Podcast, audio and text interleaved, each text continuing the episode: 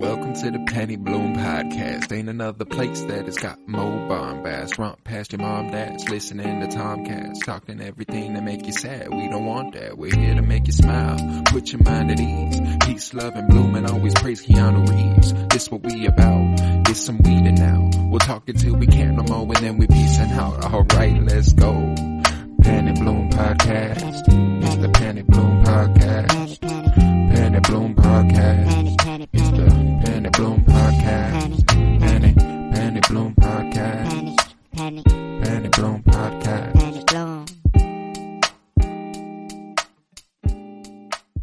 Everybody, and welcome in to the Penny Bloom podcast. Today, we are discussing Thor The Dark World to continue our comic book movie journey through film. It was released on November 8th, 2013, the fourth birthday of my little brother. Fun fact.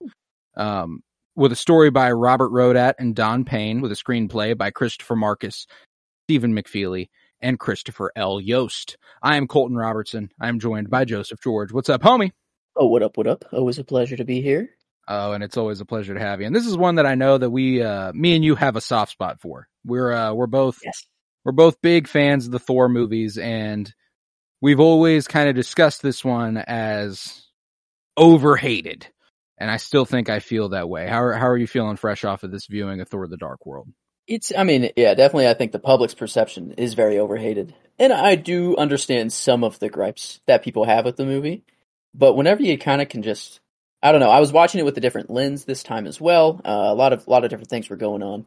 It's just a fun time. I don't know, like it- it's, it starts off banging. I mean, this movie, it's like, I was like, wait a minute. I'm like, what movie am I watching? I'm like, because the first 20, 25 minutes, I'm like, hold on here. This is one looking incredible. Two, like they're setting up the story actually pretty well and like Mm. bouncing back and forth from character to character. I'm like, hold on here. This is actually kind of, kind of nice. I, I hit you up Right. and you're like, yeah, understandable. Uh, but, uh, later on it does kind of lose its identity that way and I'm like, oh man, not really. I'm gonna, I'm gonna say no. I'm gonna, I'm gonna be the guy that's like, no, this whole movie's good. Yeah. And by the end of it, it's, you know, it, It it, I couldn't, I couldn't bit. hold that. I didn't want it to. But- I didn't want it to either, man. I I wanted to come on the show and talk about how I love this movie unabashedly more than anyone else alive. And you know, I there's a chance I do uh anyway, just given how much this is overhated, but you know, it's it's not as god awful as everyone says it is. Yeah, And like also- the worst Marvel movie ever made. No, no. It's I'd argue it's not even the worst movie in the Thor franchise. Um, Ooh, on a personal note, um, Love and Thunder. yeah, um, Okay. Super Yeah, I- fun. Again, another Mhm. super fun movie, but just structurally, like it's. I This I might be better. I think it is. I think it is. Um, yeah. This. Yeah. I, I know that that's a long ways down the way. Um, but I think you're onto something there. Yeah. I mean, the first one and Ragnarok, I think, are are probably everyone's one and two. And you know, a lot of people love Ragnarok. That's probably the That's most the people's one. That's probably the one, but yeah, this one. I mean, it's it has always been regarded as the MCU's worst movie that they have, and Fuck no. Fuck no. I don't know. I guess in you know, de- it's definitely no Catwoman. It's no Ghost Rider No, two. no, no, no. Um, I, I hold it. I, I mean, like, there we've already covered a Marvel movie worse than this, an MCU movie worse than this. Iron Man two. I think that's I think that's a worse movie than this, and I'm confident in that. Mhm. Um, Yeah, no, I'd I'd go to this every day before Iron Man two. Um, now ne- neither yeah. of the other Iron Mans, and probably, if I'm being for real with myself, probably no other MCU movie we've covered. Uh, on a personal note, may maybe the Incredible Hulk, but even that, like, I I I actually enjoyed the Incredible Hulk a lot more than I remembered, so kind of hard to Mhm. say. Um, but I, you know, I, like you said about what I said, the first act is incredibly strong. Uh, Yeah. I think that it kicks off with such a bang that the rest of the movie has a tough time keeping up. You know, I think that the uh what is like the second act is pretty strong. I like that we are reserved to mostly Asgard or other realms that makes Mhm. this movie a lot of fun. Um, and ultimately culminating in a battle in a recognizable place on Earth, I think was also good because, I mean, we don't, you know, we got like the Statue of Liberty and No Way Home and you Mhm. got all these other, I feel like you could tell this was shot at this university in Greenwich, you know, like, uh, yeah. No, this it was pretty well done and I, I enjoyed that a great deal. the ship like looking like it's just going through all the land, Mhm. like it's in water first and just keeps tearing through, and then like it slowly gets built up. Like I mean the the visual effects, I, I think we already talked about in the first Thor movie that they re- that it looked great, especially Asgard. Um, on Earth, you know things were okay, um, but they weren't quite what they were on Mhm. Asgard. But here, I mean, I, I kind of think everywhere was shot better than the first Thor movie. Um, there weren't as many Dutch angles. There were a few. Uh, there were a few in, in this one that caught me, but but not not nearly as much as we got in, in the first one. But yeah, Asgard was was beautiful, and even on Earth, I thought was was actually done well this time. Um, but yeah, all the the other realms like were instantly recognizable. You knew when we were on Asgard. You knew when we were on Earth. You knew when we were on whatever the Dark Elves. Vanaheim or yeah, Vanaheim yeah, all the all those. Um, it was it was pretty instantly recognizable because there was a lot of like fast teleporting. You know, like Oh, yeah, we're yeah. on, oh, now we're here, now we're there, and Now we're on So, was- Now we're here. Yeah, yeah, yeah, for sure. yeah, very easy to to tell where we were the whole time, which I I think is impre- You know, they they create a very unique landscape for each realm, um, and makes sense. Uh, they are completely you know vastly different, and Yeah. and I, I this movie I you know the movie itself is what it is, but now like post Loki season two, it got me. This is the first movie that we are watching in the MCU that is after 2012. This is our first Phase Two movie, right? With Thor and Loki. Um, yeah. Iron Man Yes. 3. Oh, I guess true. Yeah, but that's that's yeah, very contained. I guess with Loki is is my main point that I'm I'm trying to make is because a TVA Loki's doing his thing now, um, and and that that kind of changed the game for me. And I'm like, okay, so all the stuff before Loki's not doing his thing, but now he is. Let's Yeah, see the if time stuff if is so anything there. confusing. It's so confusing. Yeah, cause this Loki that we have isn't even. You know, he's No. just gonna go die in Infinity War. Yeah, this Loki goes on to die in Infinity War, which was a part of Kang's sacred timeline because that's what is shown to Loki in Mobius's TVA thing. So if Loki is influencing anything, he's letting Kang's sacred timeline stand because it has to go the way that it does so that Infinity War can happen the way that it does and Endgame can happen the way that it does. So like all that shit, no fucking clue. No fucking clue. Yeah. That's It why is- like I let you do the theorizing and I'll just listen, you know? Yeah. I'm like, I I don't mean, fucking I know. go. dog. I definitely go too deep. That's for sure. Like there's there's like little details that there's no way they're going to call back to. But you know where where I will say that there is something here is during season two of Loki they used this movie to promote the finale of Loki season two with you know Odin saying you were never meant for a throne or whatever. It comes the the clips come from these movies. Um, or from Your this movie. birthright Yeah, was to die. So, you know, maybe that's just whoever's running the TikTok page, or I guess Instagram, whoever's running their social media, maybe they just thought it was funny and posted it up there.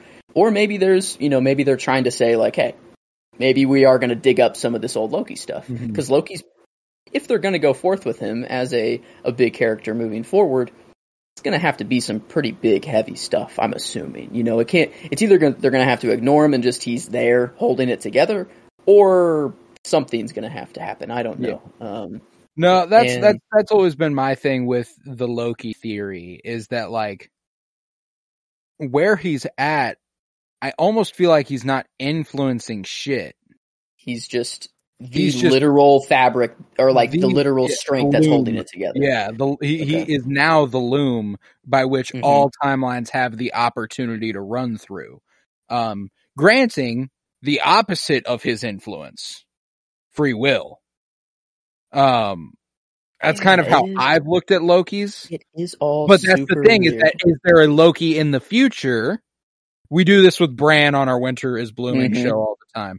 Uh, Yeah. with, uh, in our Game of Thrones is is Loki in the future from this same position, looking back like, oh, now I know I need to do something. Like, there's all sorts of shit. His position Mhm. outside of time really does put him in a precarious position in terms Yeah. of My my big thing, if I were to make like one guess on where Marvel is going, and like just to kind of put it out there, it would be that that it is all a loop. That everything we do see is a loop, not just the movies we have seen, but like literally the creation of the universe, multiverse, whatever you want to call it, and then it eventually dies, and then it all starts back up again, and and goes this way. And it makes sense if that's doing if like someone is at the top ruling it like a Kang, and it, it always goes back, and he's always on top. He would make it that way for himself, but maybe it's not supposed to be a loop. You know, like maybe that it's just because of what Kang is doing that makes it a loop that puts him back on top. So, like, loop.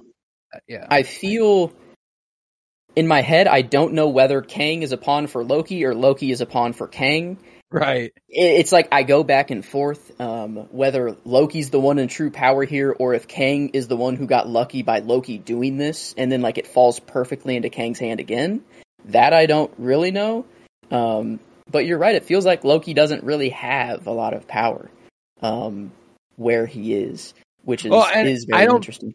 you know, I don't think it's that he doesn't have a lot of power. I think it's that he's not wielding his full capabilities He's in the choosing not to. He's mean, he's choose. I, choosing I feel like the morals of the Loki series and where Loki Yeah. comes to is Okay. that he wants to allow the, but you know, there's a complicated thing there because he also has those conversations with Sylvie right before about how maybe, maybe Kang had a point. Maybe there does need to be a control of some sort because otherwise it'll spin out. So like, there's all sorts of shit Mhm. going on there. Um, and frankly, I haven't watched like I watched the show week after week when it was coming out, but I haven't like rewatched it since. So I could probably benefit to refine this theory with you if I Mhm. watched the show.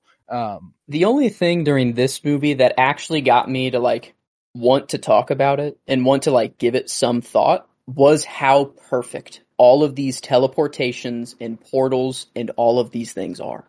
Like Jane Foster perfectly walks up to a portal that teleports her to right where the ether is. And guess where it comes out on the other side? It's where they end up her and Thor at the very end whenever they're like, oh shit, now we're just stuck on this planet. We don't have anywhere to go. And then Jane's like, oh, there's that shoe. There's that can that I threw in the portal. We're at, Mhm. we're right here. We're right where I fucking started. And it's like, that's quite a loop in itself right there. You know, like already con- made from the very start. That portal was there already, and it already opened, right? It, that's where it opened and closed. And I'm like, okay, that's a little weird. Could just be plot, you know, magic. They needed it to happen and whatever. But then the ship is about to fall on Jane and Thor and what happens? I mean, Selvig might have done something there to teleport it, but it seems that like no one did anything. That just happened on its own. Like the, the teleports that happen seem to just happen on their own. No one is innately controlling it unless Jane is literally twisting a little knob and then the, the soldiers disappear with the that's a good point. They definitely did not emphasize that Selvig did that. I thought I've, I just kind of Yeah. read it as though Selvig did that, but I suppose they didn't make a point I don't know if he did. I, in did. like, and how they would get the whole ship. They they just had that little bloop, that little bubble that got rid of like five Yeah, soldiers or like six soldiers. Yeah, And I'm that's a like, different so- level there. So I don't know. And then like also Malekith, his arm, he gets an arm sliced off in a cool little you know Phase Two Star Wars uh, tribute here. Everyone in every Marvel movie in Phase Two, someone gets their arm chopped off, which is cool. Well, Thor also does. Um, yeah, Thor, Malekith, a lot of people get their arms chopped off here um, in Phase Two. But uh, Malekith's arm out there on that planet, he's imbued. He's imbued with the ether at that point. That arm is just chilling out there. The lone arm, and I want you know, I I wonder if they put that there as to like if we ever want to come back and then have the ether be so you know how like Venom like had his little symbiote transfer uh to yeah, yeah. or whatever What- sort of thing. What Um, stone did the ether end up becoming? and that's kind of a little. They didn't fucking know what they were gonna do because the ether. It's supposed to be the Power Stone, uh, technically. Like in comics, Red Power Stone or the Power Gem is what they call Hmm. it. You know, but it it given to the collector, it it becomes the Reality Stone. Um, it ju- yeah. So but like it doesn't seem like the Reality Stone. You know, this is the only one where it's kind of a little up in the air, and James Gunn just hasn't come in and made Guardians of the Galaxy and established all the lore for the stones yet. So maybe they just didn't know where they were going to go quite yet. Yeah, Um, lore lore light. He's like, you know Mhm. what? Let's give it basics. You know, seems to be reality though, even in the context of the movie. Like when Jane gets taken over and she sees Asgard fully dark. You know, that's not Malekith doing something. That's just her. No, no, that's no. just like that's, that's just actually. I had a tough time picking a shot after the first act. Mm, Um, that's the shot I'm going with. Whenever it goes all red Ooh. and the ether Yeah. appears before her, yeah. Uh, it's simple. It's nothing like groundbreaking. It's just kind of. I like that it doesn't look real. You know, like they're not eyes going. like change first. Yeah. like it, it, if like her eyes change and then everything just gets dark and it was like yeah, it they're was- not going for cool. a hyper realist thing going on there. It is a little Mhm. surreal, and I think that's that's cool. It's quite the swing, and I actually dig Alan Taylor a whole lot, the director of this movie. Um, hmm he big big proponent in Game of Thrones early early on uh to to touch back on winter is blooming a little bit. Uh he directed uh tons of episodes of the sopranos. Uh he directed the sopranos prequel movie the many saints of newark. Uh dude's had a career on him.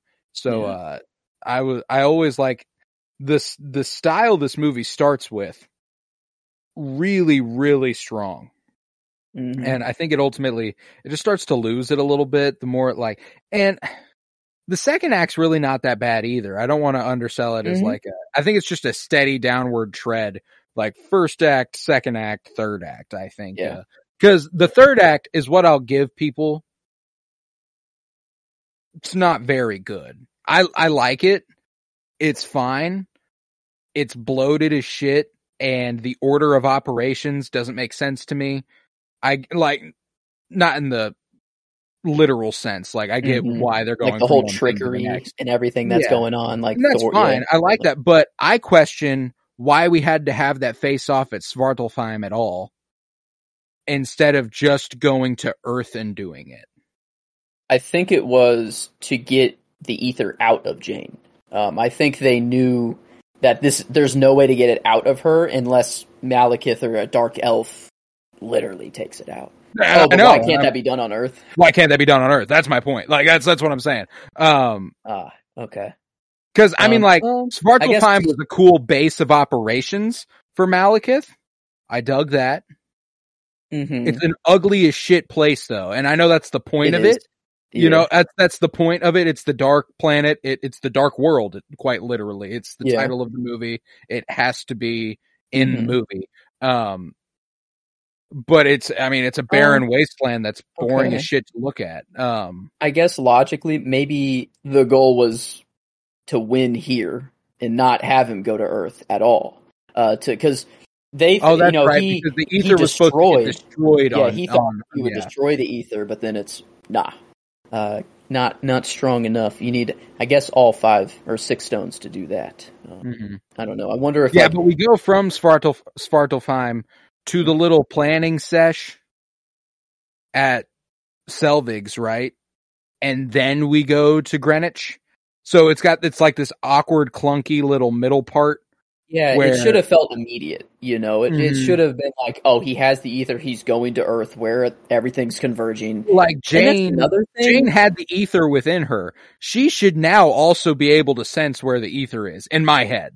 Like that's a simple, that's a simple fix right there. There doesn't need to be a, you know, yeah, like, I like that, and it would have made Jane a little bit more important too. Uh, Yeah. And and like, I don't think that she's sidelined completely, but there's a lot of times where it's like she's a very crucial character right now, and she's kind of just asleep, or like they Mhm. literally made her like just pass out, like in the ship, and like, is she okay? And Thor's like, yeah, probably, and they just keep going on. I'm like, uh, Yeah. yeah, wow, No, and oh, like that's sure. that's what makes the first act so strong, you know, and the beginning of the second act is the way that dude we talk again, I'm a connected to Game of Thrones again. Whenever someone discovers a larger world beyond them, like Mhm. stuff is not what I thought it was, and she already knew this stuff was real, but to see it was a whole different thing. When she gets to take Oh, the Bifrost and she's Yeah. flying through it and she's just like she's just looking around like, holy shit. And then she gets there and goes, we have to do that again. You know, like, uh, Yeah, it's I nothing to Thor, but for her, it's like, what the fuck is happening right now? You know, like it's generator. hmm Yeah. Oh, I love that, man. Yeah, it's Yeah. like, um, no, it's not. Uh, well, does it move quantum or molecular? I don't know what the fuck. Yeah, she went hard she there for a second. Um, and then she's like, yeah. And then the Asgardians are kind of like, actually, yeah. How do you know that? What the? You're like, Like, okay. Science, bitch. Um, yeah. Uh, my line does come from Jane uh, herself. It is whenever Thor pops back on Earth, and it, you know you think they're about to have a, a nice run up and hug, slow motion moment. No, she goes up and just gives them one good smack. You know, that's for um. What was the first one for? That's for um. I forgot what the first one was for. Uh, but she smacks him twice. Gives him a good uh. She says the first one was like, I had to make sure you're real, I think. Like, she's Oh, that's like- right. Yeah, had to make sure you're real. Had to make sure it's you. Uh, and that one is is just for leaving and never and not coming back, not telling me. Why didn't you come back? hell? Yeah. Oh well, uh, the nine realms were at war, and I had to go in the the the fighting in four of the nine realms, and and you know she goes, well, as excuses go, it's not terrible. Um, Yeah. and she has she has a few of those moments or lines like that, uh, like Oh, Odin. dude. she she gets into Asgard. Um, Odin's like. She doesn't belong on that table any more than like a goat belongs. Like, I mean, compares her to a farm animal. And then like Jane's like, "Excuse me, uh, who the hell do you think you are?" And then Odin's like, "Uh, I'm Odin, uh, king of Asgard, uh, and protector of the nine realms." And then Your and then- grace, you know, yeah, like, uh, yeah. And Jane, Jane's like, "Oh, Oh, oh, oh, okay, Go okay, off, sorry, uh, you know." Sorry, first thing I said to your dad, Thor. My bad. Uh, but then she actually gets one. Uh, good line delivery, a good punch in with Loki. You know, the first time she sees Loki, just gives him a just a, a right cross, and just that one's for New York. Um, Yeah. So I, I I did I did like all of all of the interaction she had with Thor, Odin, and, and Loki. I really No, yeah, and it, br- it reminded me Um, that she's never actually met Loki, uh, which was hilarious. Uh, she never comes face to face with him in Thor one because he sends the destroyer to Earth. Oh my So, god, like- that's right. She literally says, "You're oh my god, you're Loki," or like something like that. And then when she Yeah. puts the two together, then she like then she punches him. That's right. She's I like, forgot. Your brother is that Loki? You know, like it not literally, but she's like, this is the Loki you're talking about when you say your brother. Yeah, like uh, I love that Mhm. shit, man. I love. uh They've got some of my favorite chemistry in the MCU: Chris Hemsworth and uh, Natalie Portman. I love whenever he's explaining the the you know Yggdrasil Oh. and the the In nine in the realms all library. around. Oh and I love that. Well, he's in, he's standing on the balcony and he like you know he moves his hands with her hands Ah. and uh she's Mhm. like i like the way you explain things you know uh that whole and Yeah. the part whenever sh- they're like staring at each deeply into each other's eyes and she's like uh i, I- can't yeah, I, I wanted to say, don't- uh, what I I do. You do? She's like, you do? I what? Yeah, and then like, I I What? what? and then and then they kiss. You know, it's like no, it's, it's the perf. I don't know. It's I, on one hand, I it's wish a great microcosm of their relationship like Yeah. I wish Jane could be a little bit more confident in herself, you know, and not just be mm-hmm. so oogly googly over Thor all the time. Like, I love the way you explain things, or like, you know, or, or whatever. yeah it Like, definitely does make her a little I have to realize this is Thor. This is the god of. This is a god. You know, Yeah. like it. it it's No, not whenever- just like you whenever he a dude on the appears- street. in the subway station and they're like he's like how do i get to greenwich and they're like three stops that way and then she like the, the train takes off she like leans into it she's like oh you know like uh that's what that's what everyone would be Yeah. like in the presence of thor uh Mhm. it's what i would be like in the presence of thor i'd be like oh sorry Yeah, Uh, I mean that dude she she went on a date with, like she's like, all right, or the dude's like, all right, there's there's obviously some guy or something, whatever. i actually like that dude a lot the actor his name's chris o'dowd dude's Hmm. hilarious he's in a bunch of Yeah. shit i've watched and i didn't realize this was him and then he popped back up when i was watching this movie and i was like what the fuck you know Yeah. uh yeah You know? uh, he's a, he's a good actor he's a funny dude um, yeah, and you know, at least you got to go on a date with Natalie Portman. That's really Yeah. cool. I wish I could do that, but um, when when the the the previous dude is Thor, uh, Seabass, Seabass, Seabass, Seabass. I'm gonna stay here saying Seabass all by myself now. Thank you. Um, yeah, he made it like real sad, which was Yeah, no. you know, well, and like it uh, would be, it it would it would be real fucking disappointing. It'd be like, okay, well, you go do what you got to do. You're clearly dealing with other shit. This sucks because you're super fine. Uh, yeah, yeah. but uh, And, uh, yeah, no, like whenever he tries to like relate to her, and he's like, yeah, no, I've been through it, been through Yeah. it, you know. I had a, dis- a long distance too. She moved to New York, uh, and uh, the really distance did it. just. Along with do it. know, sleeping with other guys, so many guys. She's like, "Oh, Yeah. oh, okay." Um, yeah, very awkward date. Love that Darcy had a, a little uh, cut in there too. She just pulled up the chair, started Yeah. buttering up some Darcy bread. and her intern lover. Mhm. Oh man, that was awesome. Yeah, like you saved my life. My, cut and she's dipping just- him. It's yeah. outstanding. I love it. That- that's see, that's the kind of shit that like yeah, like they all go that back Yeah. and forth, like Mew Mew. I love, I Yeah, love yeah, like, Mew and Mew that's the kind of stuff that Taika Waititi sees in this Thor movie and goes, Mm. "I'm gonna make the whole movie that." You know, like, uh, and it's good, it's fine, it's funny. Um, Mhm. And specifically with Love and Thunder, like Ragnarok has a lot of serious overtones. And so, I don't want to undersell Love and Thunder as well. Like Love and Thunder does have a lot of serious I kind of stuff to deal with. I kind of like it. I don't know. I kind of dig it. Just as a fun movie to watch. I, I, Oh, I still probably wrong. agree I that it like is the Love and. Thunder. Yeah. Yeah. like there's not a Thor movie I don't like. Don't like don't don't get me wrong. It's just Mhm. that uh that there are certainly these are certainly the bottom two. Uh Dark World and Love and Thunder and personally I I hold this in a higher regard than Love and Thunder. Um Mhm. it's just a the tonal the tonal shift is it, it feels like they overcorrected from the reception of Thor the Dark World. Um they went too they swung the Mm. pendulum too far in the other direction. And I'm not like I'm not one to be like we need serious Thor back cuz like you said, look at look, both of these first two movies. They have goofy ass parts. They're, it's not like Mhm. it's it's not like he's an overly serious just stone faced man, you know, like he's he's a Mhm. goofy guy. He's got goofy side characters and that's what the comic book movie genre is all about.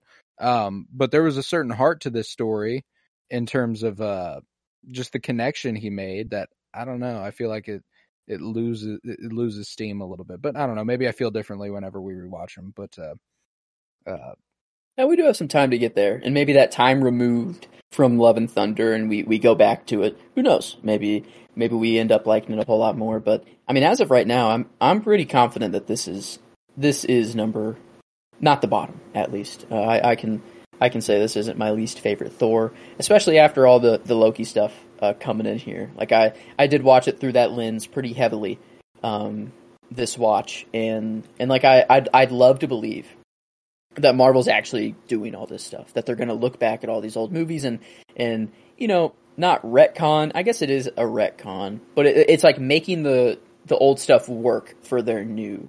Um, Oh, yeah, I guess that is that's basically a retcon. Yeah, that's. Yeah. Um, but if if doing it this way can make it seem that it was always meant to be this way, sort of thing. And the part that like clicked for me that I would like the most is that if this is the first time we are seeing the loop be broken, um, and that this is you know we we're not on the same loop. This is a completely different path.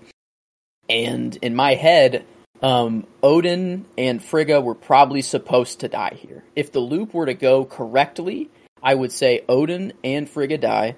Odin was like ready. Odin, like Odin, like he purposefully, like I feel like he purposefully discarded things um, too easily.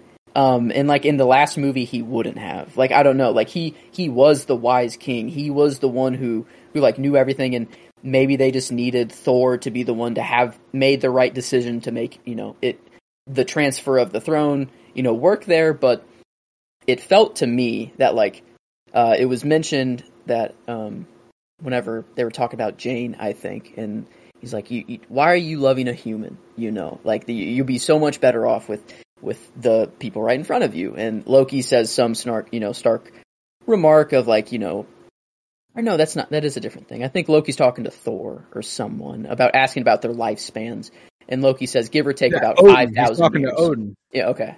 he says give or take about five thousand years uh, for Mhm. their lifespan, and that's a very we live, you know we die. yeah. What why five thousand years, and why is the convergence every five thousand years spot on as well? I don't think that's a coincidence there. Um, so I, I feel like the convergence is supposed to be like kind of like the death of the universe. Like I think maybe Malekith is supposed to win here. Like maybe Mhm. that's the goal for a complete rebirth sort of thing. I don't know. And if Malekith wins, Thor would be the one on the throne. Loki would still be in jail. Um, if all of these things were to go completely perfectly, um, I feel like the loop would actually go over again. But I really hope that it, it is kind of like the, we're seeing the first time it has been broken. Um, and and I love to think that Loki is is doing some things to help out his brother. Like maybe he prolonged Odin's death for a little bit so that they could have it Hmm. together in the next movie. Or um, yeah, and of- you know, it is his death is just kind of like I'm dying now. Exactly. So, and I don't know. There, there's there's a lot of things in this that actually got me to be like, maybe there is something here, and I, I fully understand that it is it is all whatever the fuck they want to do in the future. None of this stuff actually matters. Like they don't have to fully, you know, treat it like it's biblical and everything like that. But but it would be fun if they try to connect as much of it as they can and and you know at this time TVA Loki is I guess in his throne. I don't know how that works, you know. Um if That he always is like, or I've if it never is after thought this of it like that. When you texted me last night and you were like, Mhm. well, it, it occurred to me that he was taken from 2012. Now the TVA exists entirely out of time. Is Yeah. there? But it doesn't make sense for it to not be the amount of time since he's been taken out of 2012. That's the amount of time that's passed on Earth. You know, You like uh, or is it everything that happens in the TVA is just instantly on Earth? Let me put it to you like this. He lives like lifetimes That's before true. he before he does that. Yeah, Uh, thousands of years to learn and uh, keep. But I guess it keeps everything. time slipping back to a certain point.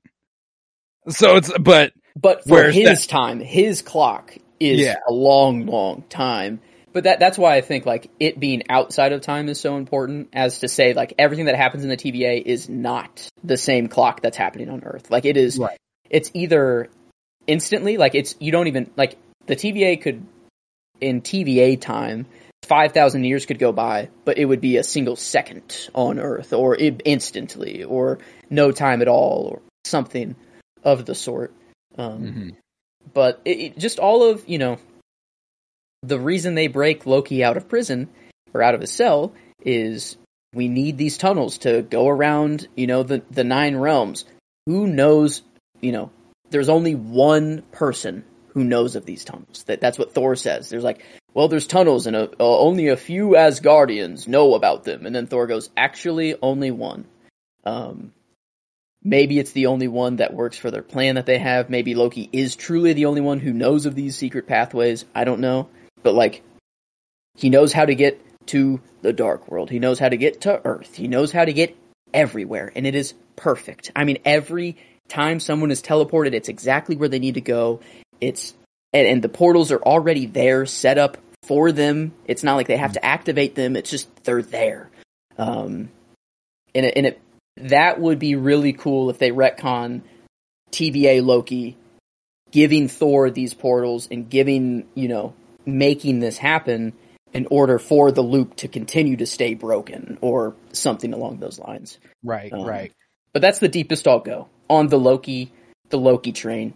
Um, Oh, that's that's plenty so- deep. We got we got more than enough for a nice little TikTok there, so I'll take it. and if it uh, turns out to be right, that'd be really cool. That'd be Uh, gnarly. That would be not. gnarly. You know. Yeah, no. I'm uh I'm I'm, I'm, I'm love the idea of the theory. It is literally just the execution in which they would go about confirming any of it that always daunts me. Um Mhm. but beyond that, okay. like the idea itself is super fucking cool. Like I love I love the idea of that. Tidbit that I'll throw out just in case I, I get it right is that I am I'm thinking the Infinity Stones are done, they're over with. but kind of. They will people will become the new Infinity Stones. Loki is currently the Time Stone. Wanda would be the Reality Stone. Um, so on and so forth. Maybe Red Skull is the Soul Stone. He is trapped on another throne like place. He's trapped there for eternity. Can't do anything. Um, so you know maybe this that could be something. We could get a an Infinity Stone team up, and it's Loki, Wanda, Red Skull. I don't know who the Power Stone would be. Maybe the maybe the Space Stone's Captain Marvel. She's imbued with it. Um, you know, and maybe She's they go that route. Same. Um, ooh, she's no, the new, Mind Stone. the new freaking. Oh, that's no, isn't it the, No spa- power. it's She's the Tesseract? imbued with the Power Stone. Isn't it the Oh. Tesseract? I thought it Yeah, was the Tesseract. Is that the Space Stone? Space Stone. Power Stone is in the Orb and Guardians of the Galaxy, the one That's that right. um, That's right. Star Lord gets right at the beginning of the movie. Space is um, blue. Power's purple. Yes, yeah, Okay. yeah. I had those mixed up. I thought power was Mhm. blue, space was purple. So but- there's my, my last little guess, as if i i Infinity Stones will become a thing of the past, but people will become the next Infinity Stones. The and I think that there's yeah. like like Scarlet Witch, she is the only Scarlet Witch in the multiverse, so like she is the true uh reality stone, not just like there's infinite real I don't know, maybe they, No. they do have that hierarchy, but like Loki, Wanda, that sort of thing would be the stones. I dig that. I dig that. Yeah, especially. Yeah, and that would grant credence to that theory if there's only one TVA. Loki is the only Loki who is the times. You know, like I, I like that Mhm. idea. That's a fun one. Um, Mhm. but yeah, no, I, uh, as far as the, I, I knew this one would get you going. As soon as the movie Yeah. started and Odin Yeah. walked into that fucking room and was like, for centuries, you know, like there are Thank things for opening up the books universe. for me. Odin Yeah. literally opened up the books for me. Um, so Yeah. yeah, and brought and showed me the freaking life tree uh, where all the nine realms are, which are. I read this bit of trivia that says in the depiction of the tree that all the realms, the position of the realms, are the Infinity Stones in the gauntlet.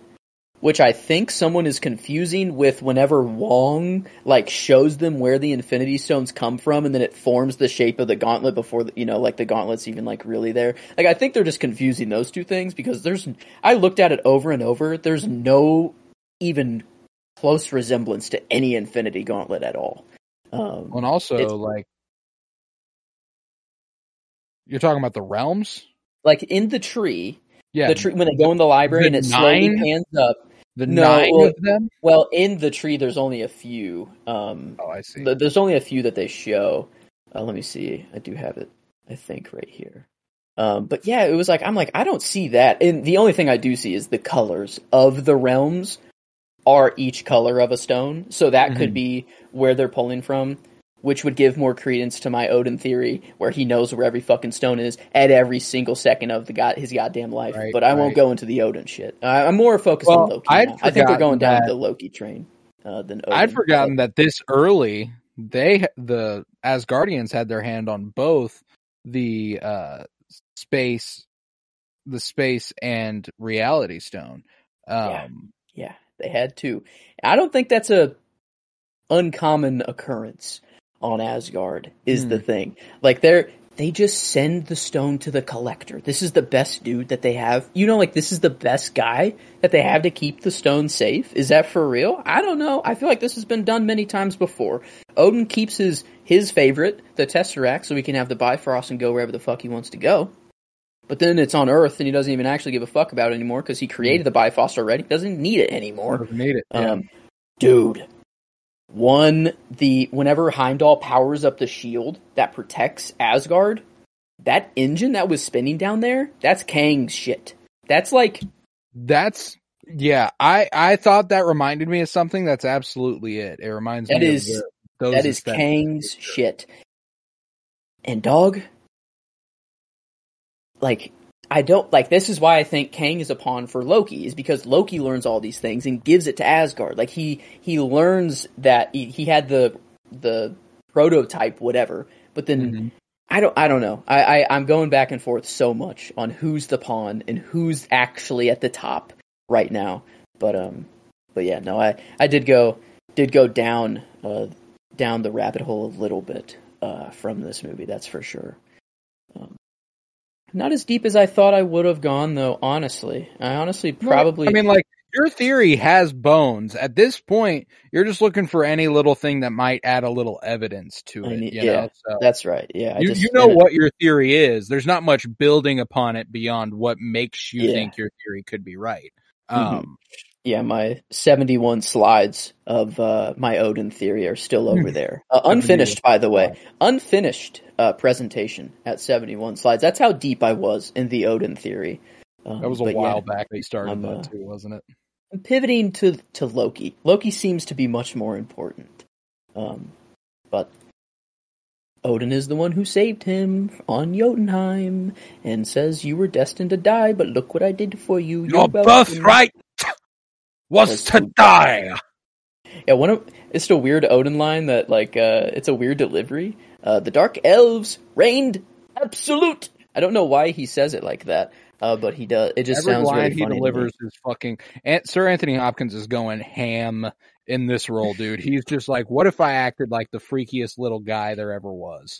Um, Yeah, he's I don't know. I love me some over enunciating every word. It's outstanding. Do you Oh, think me a piece of bread the way you butter me up so? You know, like uh. Man, yeah. and I mean, that even, was one thing I loved about again early on in this movie was the dialogue. The dialogue was strong at Mm. the beginning of this movie. That scene between Loki and Odin in the throne room initially, whenever I can't remember exactly what is said. Um but you know, Loki says, "It's not that I don't love our chats, it's just I don't love them." You know, he's like he's like, "You know what? Never mind. I'm not trying to be nice. Fuck you." You know, uh I I loved that shit. It's uh and I I went Tom Hiddleston again um for performance. It's his second Ah, because he got the Avengers one for me. Um and now I, I I'm giving him this one. in and- in the first one. Let's see. Okay, Natalie Portman. She got the performance there. the Yeah, there. It is just kind of. I, I think Tom Hiddleston does actually kind of earn it here. I was trying to give it to Chris Hemsworth.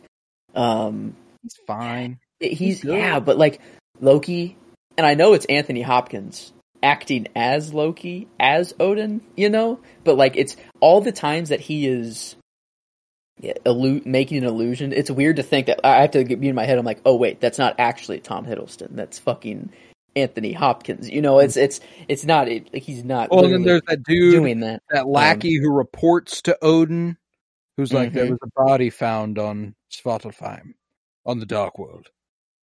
It, it- and Odin goes, Loki. And you want to know he- something crazy about that specific guard right there? That guard. that? Uh, Loki's never been appeared as that guard before, uh, and it it's a new guard for this movie. He's the like right hand man, kind of to Odin, the closest to the throne that there is. And Loki, whenever he's going through the hallway, whenever Thor breaks him out, and they're kind of walking by a bunch of people, he goes into Yeah. like Captain America. He goes into a bunch of other people. He goes into that guard right then and there. Um, Oh. that's probably like the first time he has him, and then he can go back into him later on, realizing that like he can get close to the throne, talk to Odin, make him leave so that he can be the one on the throne whenever Thor comes up and, and talks to Oh, him. and that's But- super funny. Fucking like,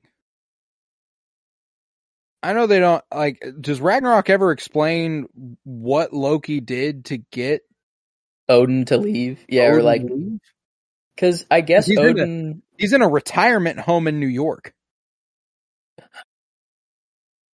Wait, wow, that's wait right now. Like as like this is the moment he he went. He's there? not in. He's not in these movies again until Ragnarok. And in Ragnarok, they go and like Thor tries to track him down because Loki reveals himself to be having posing as Odin, Mhm. and they Loki's like Thor's like take me to him, and he goes to this building. It's been demolished. He's like, well, this is where I left him. Uh, you know, like uh that what whole does thing. Loki do? Yeah. What the hell does Loki do to get Why Odin to Odin so willing to be like, yeah, I'll just go hang out. Shit, maybe he was his guard and he was like, Your wife's dead, your Loki's dead, Thor is leaving you, uh you have nothing leave. I don't know. Maybe he was just really mean to him as uh, one of his guards. I, or yeah, that's a good question. Uh, maybe another thing they'll call back to and uh, have Perhaps. Loki. I mean, no, probably Perhaps. not. But but um, huh? Yeah, I mean, because it's a I don't know. a notable gap there. Um, Yeah, and it's, kind of funny. Kind of, it doesn't zap the air out of um that last interaction between Thor and Odin because it does actually. I don't know why I'm saying it doesn't. Um, because Loki's acting like Odin, and but saying exactly what Thor wants to hear, and it's coming from Loki, which I think kind of makes it. It would be sweeter if it was actually Odin saying like goodbye, you know, saying goodbye to his son, whatever. But Loki, who has never said really a nice thing to his brother at all, is basically being like, like saying the things that Odin would say. I can't, I can't give you good, or I can't wish you good fortune, or whatever. Um, and then and then he's like, all right, what you know, but go on, do your thing. Um, see, You keep yeah, thing, you I didn't Mjolnir, think uh, him being genuine in any capacity, though. just having to act like Odin. just just saying exactly what Thor wants to hear so that he can be left on the throne. Um, Maybe I think he already Thor- had. I think Loki already had his genuine moment with Thor. Like I do genuinely believe that when he is dying and he goes, uh, "I did it for you," Mhm. it, it, it this action he is taking, he did do it for him. Again, he's not. He's doing it for himself. But like it. That's the other thing too. I'm so confused. Like, and I know they never explain it, and they never will. It's it's nonsensical too, and it's not supposed to make sense, like logical sense. What the fuck does Loki do to where he can fake being stabbed through the chest by a fucking giant beast? I think that it's just not actually him there. Like I think it's just he can uh, he can make illusions of himself. He can make 500 of himself if he wants. But they So always make it clear that those illusions can't actually interact with anything. They they do that little glowy Oh. thing, like they they that's true. Yeah, dude. Real every time, uh, no illusion of him has ever made contact with someone before. I don't think so. I don't think so. And anytime it's ever been they've ever been holding like an inanimate object, that was Mhm. part of the illusion too. It's not like it was it, he disappeared and he just like dropped to the floor. So like that was my thing is that maybe Hmm. I mean and that's the thing maybe he's getting really advanced with his magics and he's just that's I just mean, at, you know. I have a fe- like it, I know the reality stone popped up here, but like Loki, it, his he just has the reality stone built in. Like it's Mhm. like he can just, which is kind of nuts. Like he, He I guess fabricate anything. That was the thing. That's what separates him from the Scarlet Mhm. Witch, though, is that the Scarlet Witch can make those illusions actually matter. real you know, like they are real. okay, Um, okay, that's and that that's like, fair. and they obviously can't be thinking about that at this point. The Scarlet Witch doesn't appear on screen for eight fucking years in terms of being the authentic Mhm. Scarlet Witch. Um, yeah, but yeah, I guess you know maybe he's yeah that is I guess weird if he knows he knows he has to fake his death. The illusion's so good at this point. I don't know. Yeah, that that is kind of a little bit of a plot hole there, um, as to how he did die. So, Um, and that's that's on a first viewing. A lot of what this does is extremely exciting. You know, it's like that ending is like, oh shit, Loki's not dead. Oh no! Go ahead. Oh no! Go He ahead. did die there.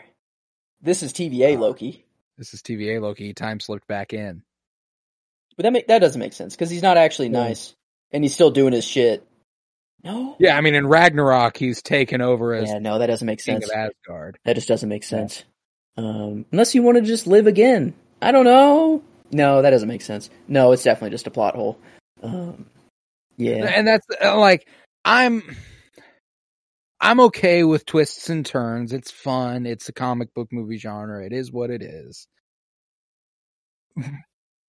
But like all there is a genuineness to Loki. He obviously means the stuff he says as we learn come Ragnarok and Infinity War. He means the things he says.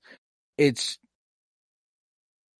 and and in Loki but within this film itself, like as the film stands on its own, hmm that's not good. I don't think like to to take all the emotionality out of the most emotionally resonant moments in the film uh by being like psych he was playing him uh Yeah, you have to do a lot of like thinking on your own end to make it work. Like you can try to make it work because like Thor does say like like Loki di- like Loki died honorably.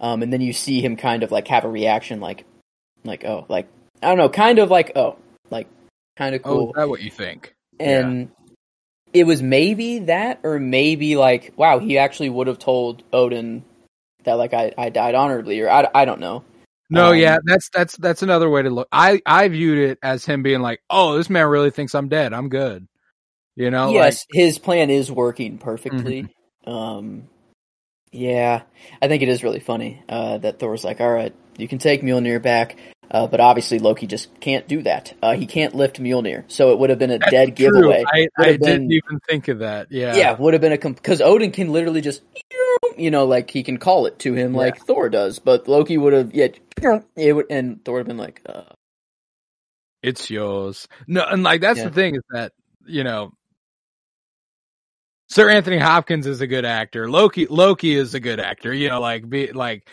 because he is Yeah. emulating uh, Odin in a really uh mhm. satisfying way in terms of mannerisms because it is the dude who plays Odin. but, But, the one uh, mannerism that is not kept.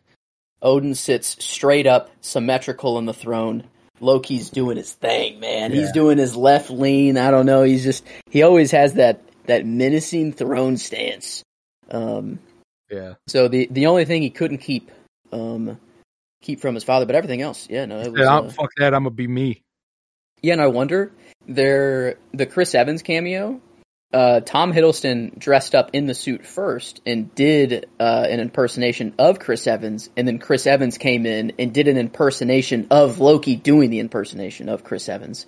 So I wonder if they did the same thing with Anthony Hopkins. Like it'd be really funny if Thor or if Tom Hiddleston got in like an Odin, all Odin up, Right. you know, fake beard, all that stuff, and and did it, and then Anthony Hopkins watched that and was like, okay, now let me emulate you doing me, sort of thing.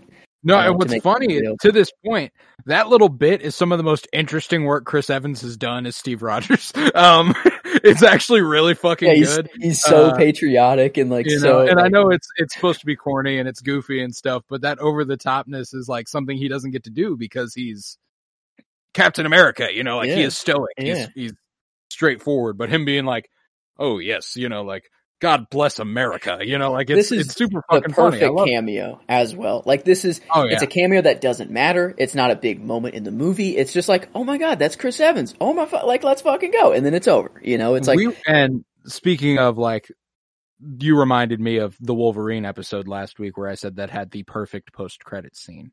mhm. Um this post credit scene, the second one. okay.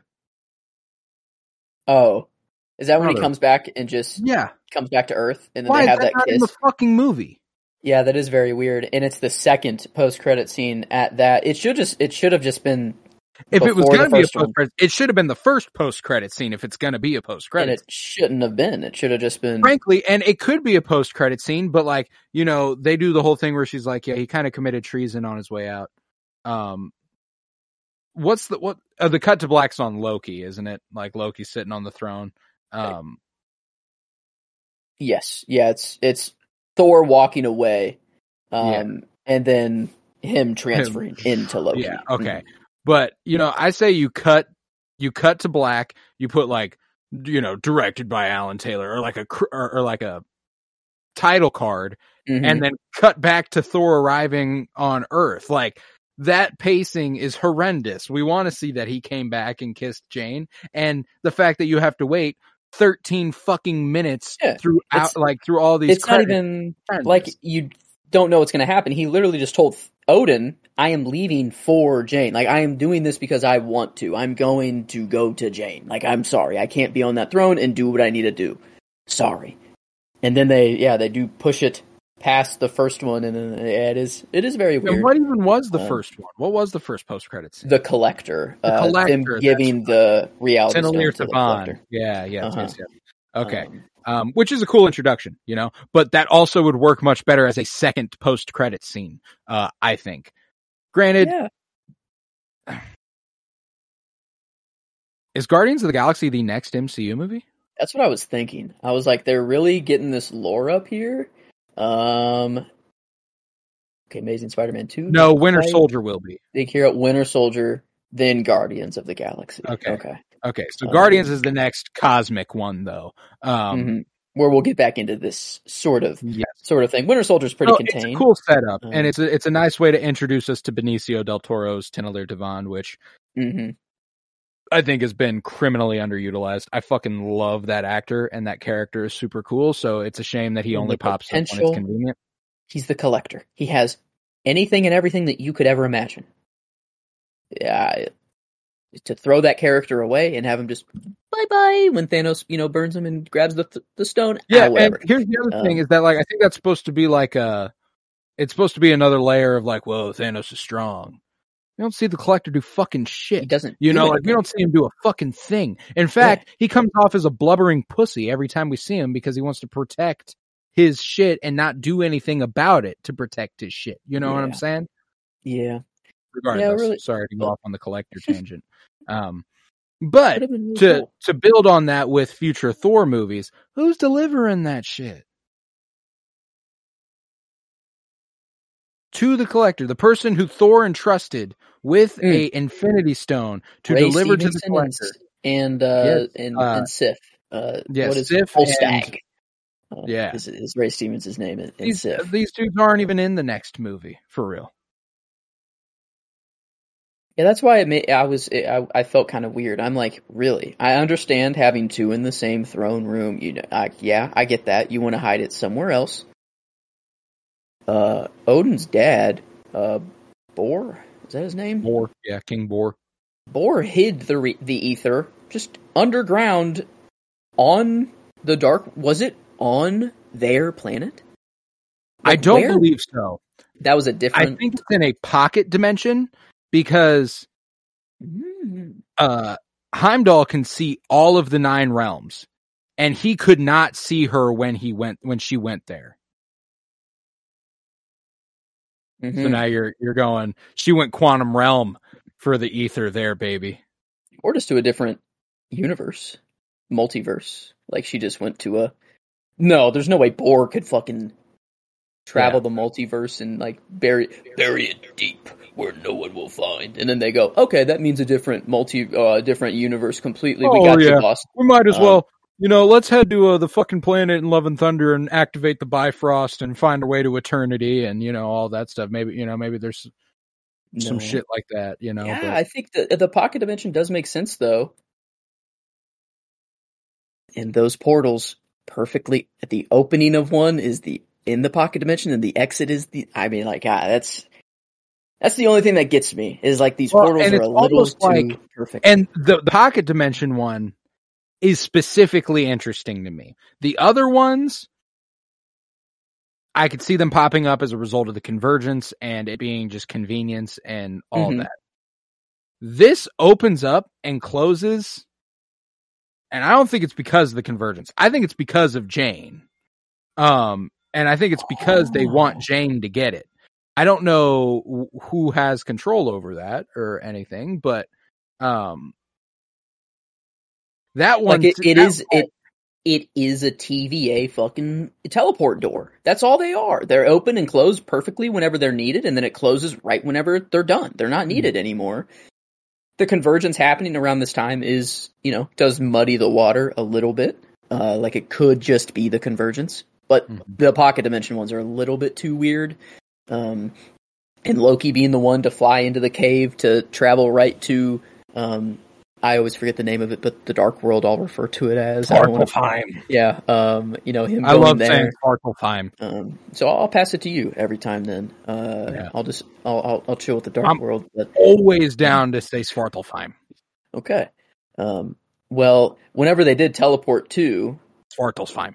you know that that is another very specific in a cave. He says if it if it was easy, no one would ever do it. You know, sort of thing. So like, D- does that mean That he put it there? Does that mean he or he just knows it's there, or like he just what? knows it's there. Because here's the thing: he's also the one who knows the secret passages in and out of Asgard. Does this is this just the one that specifically goes to Svartalfheim, or is this is this something he uses to go anywhere he wishes to?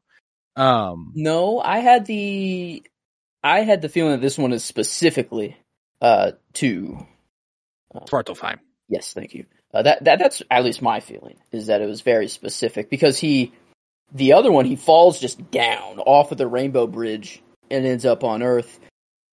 And that one's just down fucking below Asgard, you know, where he See, but I don't think that one was intentional. Oh, that was just a black Um, hole or like something was Yeah, he got sucked into was- some vortex that brought him to, you know, Thanos and stuff because he also doesn't fall straight into Earth. He hooks up with that army and, you know, like all that stuff. So that's- Needless to say, there's a lot of retcon potential here with Loki. Um, if they want to dive into it, that's Yeah, I mean, it's a really good. eh, I have never granted credence to the idea that there's just a ton of holes in Loki stories, like his the way that he dies and then does is not dead. Um, for one, that's a big Mhm. one. Uh, you could always you could you could explain that any way you want. Forever, they've always just been like, I have my ways, you know, like, but like, mhm. what are And those even fucking Thanos ways? jokes about it. yeah. No resurrections this time. You know, it's Yeah. like, uh, you know, and you know, we've always said that Loki has been this unsung or like underdog, crazy big character that no one gives credit to. And do you think he's done after Loki season two? You think they're hanging up the cape and and not give you know not doing anything more with Loki? I don't know. doubt it. That's I don't know. I feel like Tom I mean, like that's the thing is that like well. even Tom Hiddleston said in like an interview, he was like, "Hey man, I thought I was done playing this character in 2011. You know, like uh, I I thought uh, I thought that when Loki drops off that bridge, that was it. Um, whenever we filmed that, and then I was in the Avengers, and then I was in Thor: The Dark World, and then I was in Thor Ragnarok, and then I was in Infinity. You know, like it just keeps fucking going. It does, So yeah. he's just he's always thought that he was going to be done with the character, and then he never is. So like, um, goddamn can he play it well like and that's can man. he's just so talented i love like his Mm-hmm. the behind the scenes that he just runs you know like he, he'll just run around the studio like outside and just do laps and then ideas come to him that way or, or something like that and he just seems that he would be It a also gives guy him that crazed fucking Loki look that he does every once in a while. Whenever he's, he- actually he's, like, tired. sweating and he's like, yeah you know, he's he's- breathing real heavily. It's because he just got done fucking sprinting. You know, um, that's awesome yeah i didn't think about that that's perfect yeah the, the no water you know little water bottle that they usually use to like nah, spray said, up "Let someone me he's like no i got this I'm fully um, kitted up. You're just walking past, you know, a lot in Atlanta one day, and there goes Tom Hiddleston fucking sprinting by, uh, full Loki costume. On your Um, left. He throws, on throws one of those out, yeah, every now and then. Um, no, it would be perfect. But no, I love. I, I I was trying to think this whole time if I could give the performance to anyone else. I don't think I can. And there are solid performances. It's just the fact that he is actually in the first Thor movie, Jane Foster is given the material in order for Natalie Portman to perform in a way that makes her the best performer of the movie. She's not given shit in this movie. I still steadfastly believe that in the Thor lore, hmm uh, she's probably the best actor. Uh, Anthony Hopkins could give her a run for her money there. Um, but beyond that, Yeah. I'm pretty sure it's Natalie Portman. You know, Idris so Elba. I know he doesn't do a lot as Heimdall, but I like I like Idris Elba, but he's not he's not as good as Natalie. Yeah, I don't Portman. think we're missing Um, anybody. Uh, technically, Jeff Goldblum is in there. Um, and I like Jeff Goldblum a lot. I still, Still don't think no. he's as good um, as Natalie Portman. That's the thing. Natalie so, Portman can play anything. You know, Yeah, she can like yeah. like think of her in V for Vendetta. Like that's what I go back to all the time. Like I I just love that movie and love thinking about mean, that. And I'm like, her and fucking Black Swan and that's true. in actual non comic book movies, you yeah, know like, her uh, her's Padme. Like it's it, these are completely different fucking characters. You know, uh, I just May December just came out last year, and it reminded me we'd been watching so much of these with mhm. her that I'd forgotten how fucking good of an actress she is. This Um, is fair. This is fair. One, maybe, and maybe I just have a little bit of uh, bias towards him, uh, but it is my character for the movie. Stellan Skarsgård as Doctor Eric Selvig. He was Uh, the other one that I I was not giving I'd enough say- credit. I'd say Natalie Portman. They're they're probably might still have him beat, but uh, they're I'd say they're up there. That's that. I, I love my boy Stellan. I gave him the character just because of how funny he was, like running around naked at Stonehenge. He's uh, like the dude is just completely lost it, and I love it. Whenever And- whenever he's like, "Your brother didn't come with you, did he?" And he's like, "Loki's dead." And he goes, Loki's "Thank God." You know, God, I mean, I I'm meant sorry. sorry, and he like smiled still. He, like, like- he's like, Yeah. No, he actually he delivers my favorite line of the movie just because it's one of those things that feeling it is extraordinary. He says, uh, there's nothing more reassuring than realizing the world is crazier than you are. I Um, love that. Yeah, he has this whole bag of meds, you know, that he's Yeah. carrying around. He drinks that one like green little slop or something, takes a little shot of it, and then he's like, "Yeah, I don't need these anymore. I just saw I like, yeah, they're all reacting just as you know they saw Yeah. the same shit. I don't need these I'm not anymore." nuts. Well, and Um, it's hilarious. Like nobody's understanding of my man having been inhabited by a god. Uh, like uh, he's had a god in his brain. So like, Yeah, yeah. So I forgot who asked him, maybe Darcy or somebody. Like, hey, what's been going? Like, what's what's wrong? He's like, I don't recommend having a god in your head, you know, or like I, I had a god in my head. I don't recommend it. Um, and it's cr- all of his. I this is the where I go deep is like stuff that's written on a chalkboard or stuff that's like written down in the background. I'll pause just to see if anything's cool. Hmm. On his chalkboard, he wrote Nivid Nivid. Fuck Nividalier. Nivid yes, you know the the the star that they Yeah, the create. I can't say it for shit, but that thing he wrote that. He like that's back there. There's a bunch of other. Um, That's one of the realms. Yeah. Nivel, the Dying Star, where they create. That's a realm.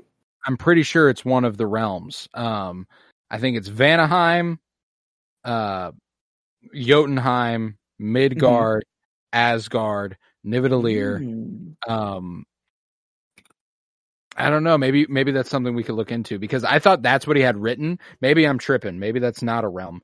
Um, The nine realms. Let's see if it just has them listed. Um,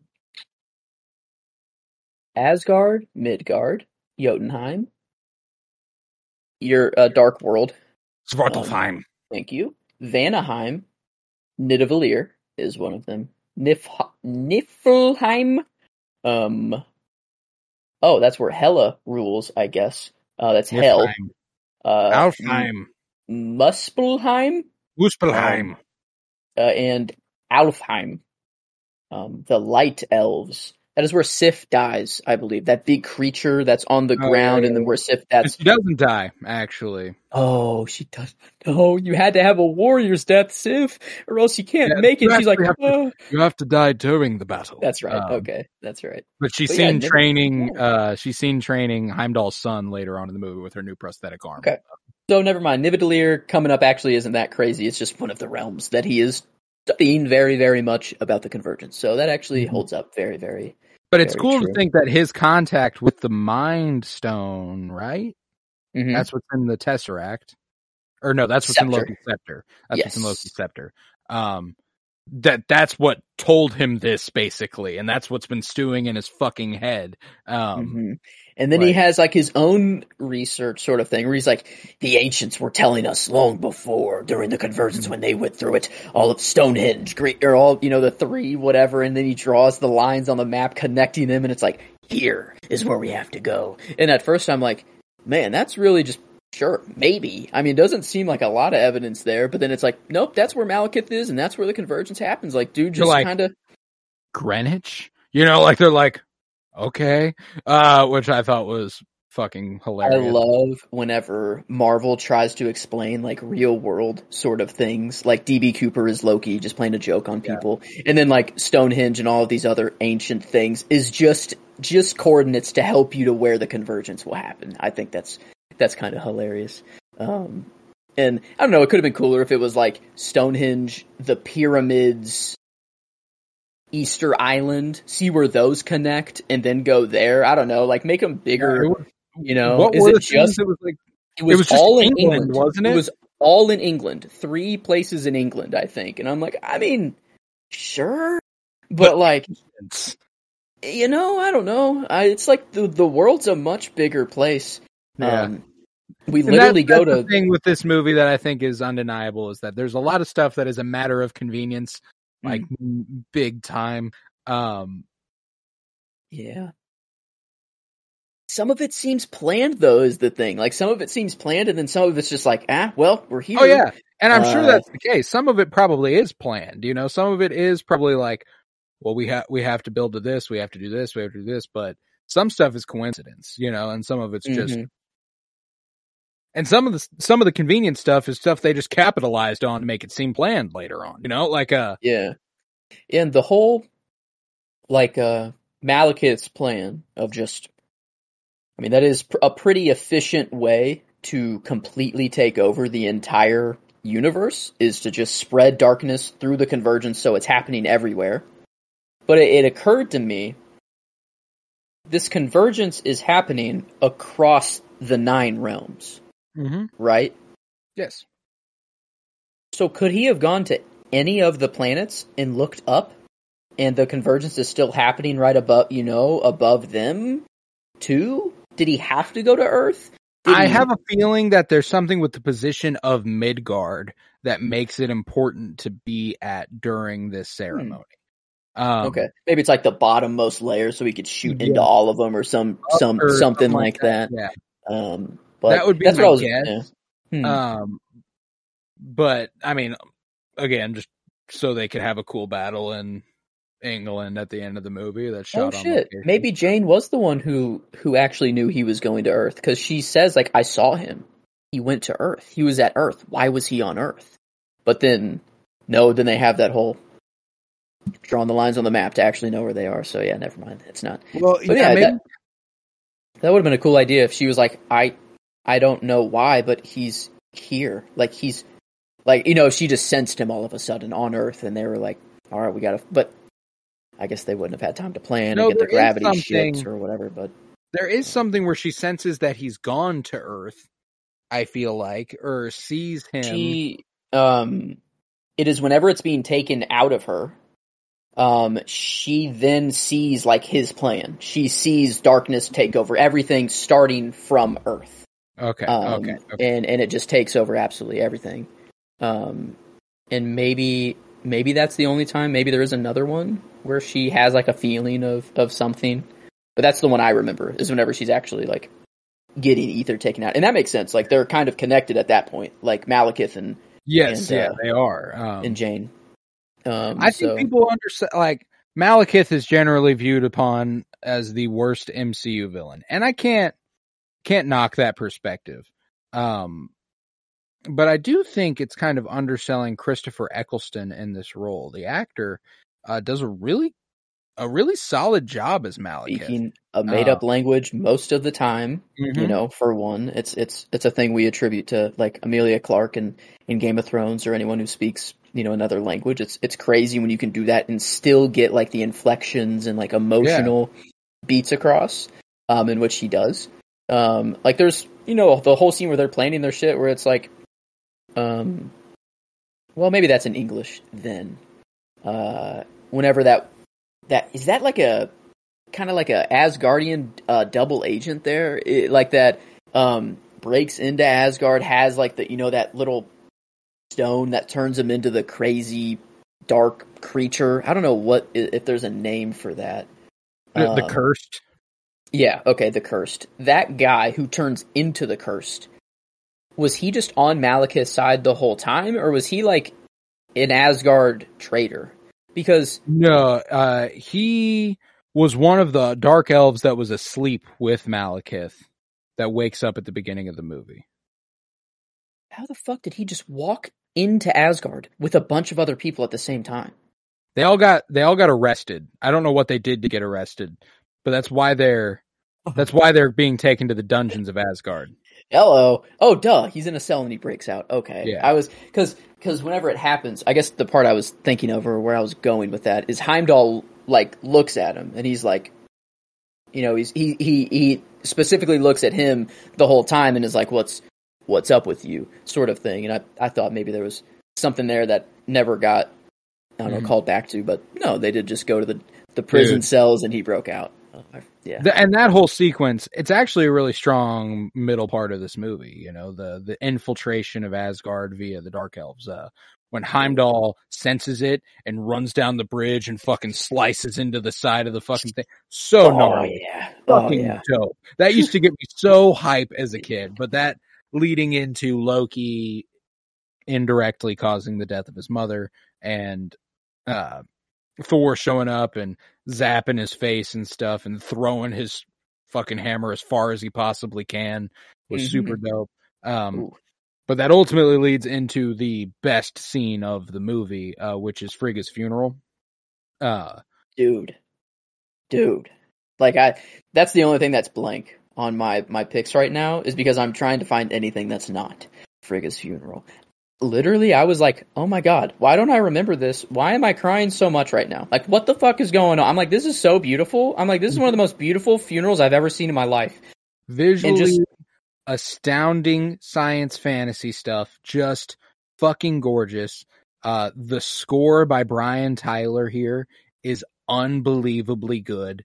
Uh Oh, and it's just i love when it's just a fantasia of letting the music swell barely any words are being spoken and you are just watching something beautiful on screen uh where the visual Yeah. effects are fucking astonishing like that and- nighttime that like God it, it's damn. not even you know they they just see the galaxy like as their Yeah. sky it's like oh my god it's so beautiful and and then like you know you have like her boat like it's a classic norse viking kind of funeral you Mhm. know and, and you have her boat going first but then you see all the rest yeah like that are like following behind her that are all lit up and and then they all kind of shoot a fire arrow Dude. after the first one goes like everything was just like oh my god like how Oh, yeah you're right like no words barely any words were spoken at all and it was just and then man, it, it kind of culminates in one of the most affecting moments of that sequence whenever it cuts to Loki in his cell and he just like turns around. Like he gets told and he turns around and he just he like shoves Yeah. everything to the side of the room like it's it's a it's a really moving part of the movie you know? And I think it would have hit me a little harder had Frigga I think they did a good job of characterizing Frigga in the minutes before she died her relationship to Jane yeah. the, her fierce protection of her and the stuff she says to Loki, you know, like if he's not your father, am I not your mother? You know, like uh yeah they do a lot with a little to make Mhm. Frigga a character, you know, uh Yeah. with her own beliefs, her own standing, her own personality. Like at the end, whenever Thor's talking to Odin and he's like uh when you speak, is it not mother's voice I sometimes hear? You know, like he's like, it, mm-hmm yeah he's like, is that not oh, just a fair yeah, 'cause assessment to Odin's like, oh, yeah, anybody I'm hearing loves Jane. anybody? yeah Uh, he's like i'm hearing jane is this is this you or is this the girl on earth speaking it's Mhm. like oh come on come on dog you do the same shit we all yeah, do when the you same love when you love somebody, it's natural for their way to Yeah. bleed into yours. and um, and Tom Hiddleston, you know, Loki's like when she asked that question, like, "Am I not your mother?" He says, like, "No, you're not." You know, like he he does does double down on it, and and then I the when I hammered in Tom Hiddleston, or when I was like, okay, it's him, is whenever Thor goes up to his cell, and it's like, all no right, more illusions. no more illusions. Like he, he Thor knows. He's like, you can't be like this right now, dude. Come on You and are just- not okay. boom. And he's like, all right, now you see me. And I'm like, holy shit. I'm like, Tom, you are, like, you just, you were given the, mo- I don't know. Like, he just had a lot of really, really good emotional moments. and he's the the most he's the most interesting character in the Thor mythos. He just is. Like he as, was as far as the before his show. He was Yeah. before Loki. even and- at and this point, he's the most complicated, interesting character in all of the all of this side of the universe, and there's no doubt about it. You know, um, and I think that framing him that way, like th- it's always crazy to think about how there are a lot of there are a lot of people who, when they join a franchise and they're in several movies and they play a character for so long, they get like three movies to do it. You, know, Hmm. you get three movies. This is the third. This is the third movie that Tom Hiddleston is in, and you can tell it's just getting started. And the fact that Marvel was like, we know for sure it's just getting started. You know, like we we fucking love this guy. Uh, and why wouldn't you? The dude's so goddamn good as Loki, and Mm. and the character is, like I said, easily the most interesting in the Thor mythos. Um, even more so than Thor. Something that stuck out uh, through the first two viewings of Thor and Thor: The Dark World that Thor is not an interesting character. He's fine. Thor He's is kind of just who he is already, kind of all the time. He does go through a little bit of in the first development, movie. Yeah, for yeah. sure. But like, really, the strength of Thor is his supporting cast. Like, he just has the coolest people around him: Mhm. Jane, Loki, Heimdall, Odin, Frigga, Sif. What's uh The three. Stevenson's name? Volstagg. Yeah, like all like even even like uh um yeah Zachary Levi uh, as as a got Fandral like like they're Shazam up in here. I think they they each kind of had their their really cool moment like whenever they they each Sorry, had to go boy, up to Loki yeah personal.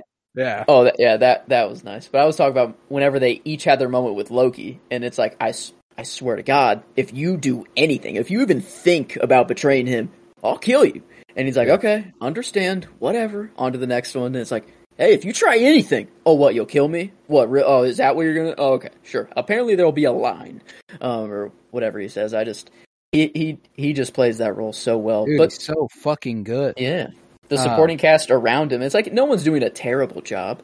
No, Um, and I don't want to undersell Thor either. Like as a character, his strength after the first movie is that he gets beat the fuck down. Hmm, He loses and loses and loses and loses and loses and loses and loses. And it makes him more interesting because he keeps fucking going. It makes him it makes him a strong and capable character. Um let me ask And- you this. Who loses even more than Thor? Who is destined to lose?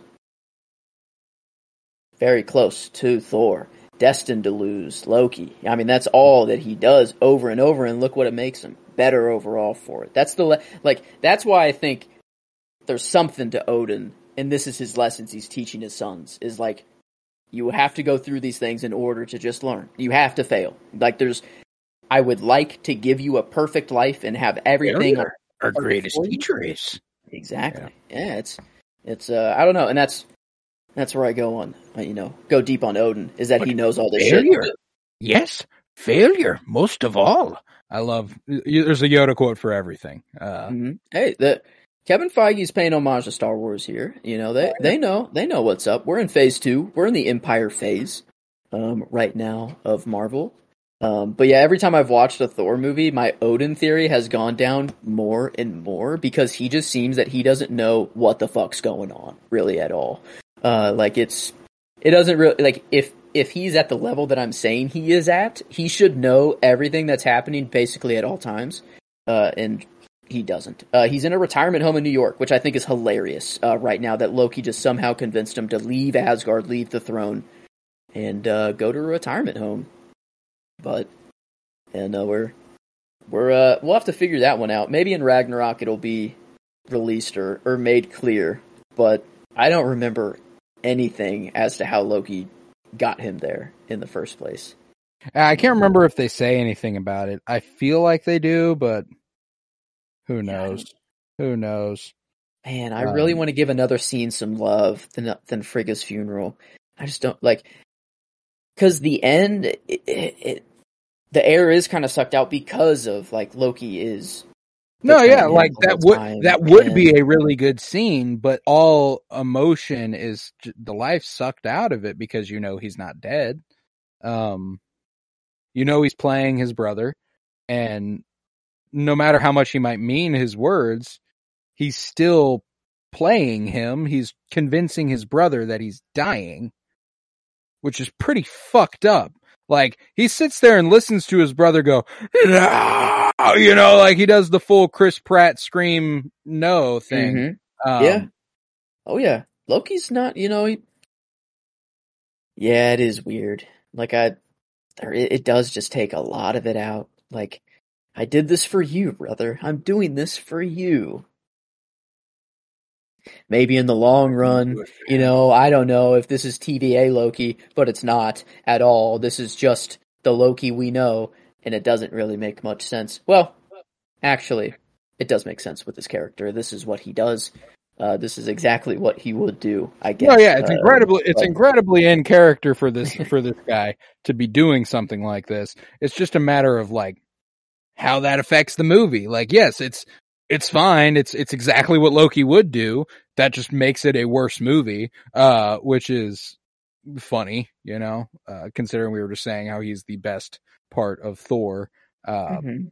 but the way they treat him actually actively detracts from the quality of the film, uh, which is kind of funny. There's- Yeah, there's and maybe me struggling to find another scene other than Frigga's funeral kind of says something. I don't know. Like It uh, I- certainly does. It Yeah. certainly does. Like, don't get me wrong. I enjoy the movie a great deal. I, it's not very good. And like this watch more than ever made me realize that people have a pretty decent read of how they perceive this movie. It's not as god awful as everyone says it is, but it's, it's certainly bottom tier MCU. I think like it's, it's fine, Yeah. but like I think like let's see, where'd you throw it at on your Letterboxd list here? you know,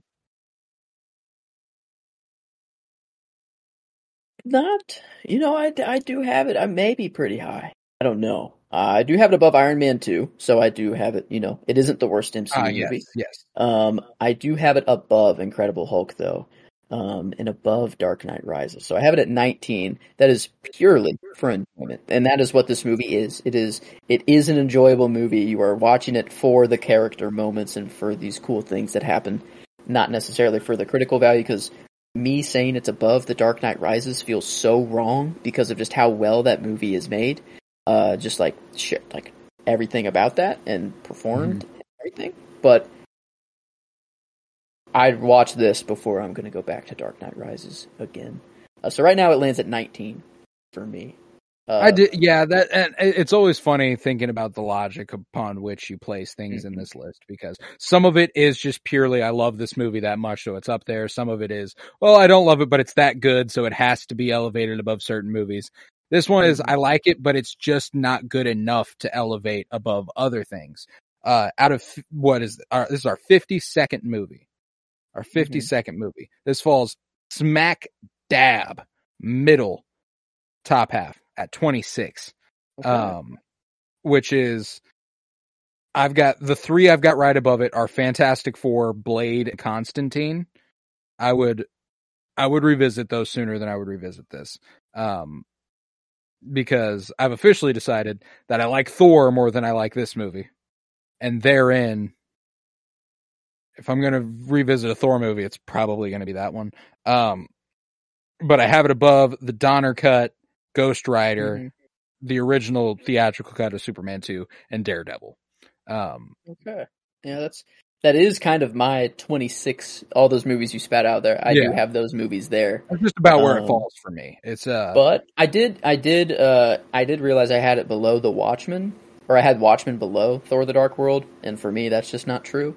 Mm. Um so I, I did make a little adjustment. Uh The Watchmen moved up. Uh Thor the Dark World moved down to 20.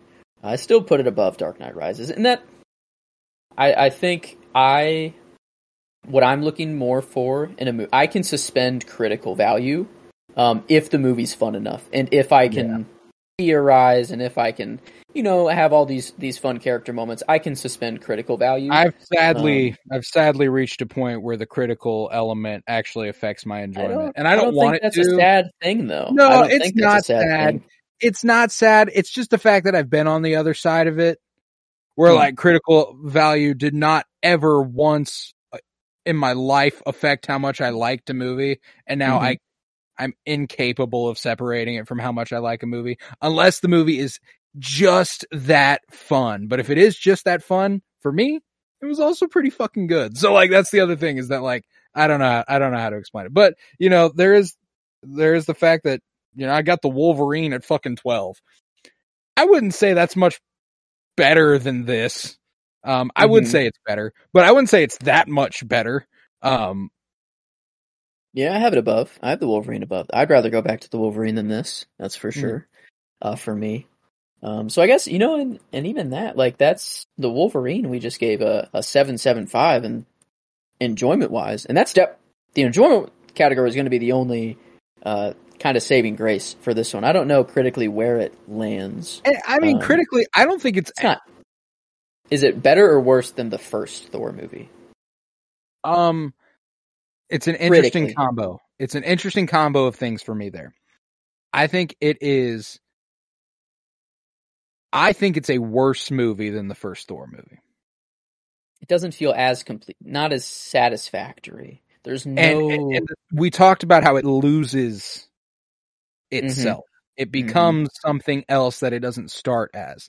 The first Thor does not do that. The first Thor has an identity and it maintains that identity throughout the entire film. Whether whether you enjoy that identity or not, it, it is the same one. I think that this loses its feel over the course of the movie, which I think is a negative thing. I think that if you maintain a visual language, it'd be one thing if there was like a stark change in tone or something that led to a specific change in visuals and Mhm. vibe and tone. It just became more bland as the movie went along. Yeah, It was and- bizarre. it was uh, maybe we were we were hopping from realm to realm. You know, like we were on that.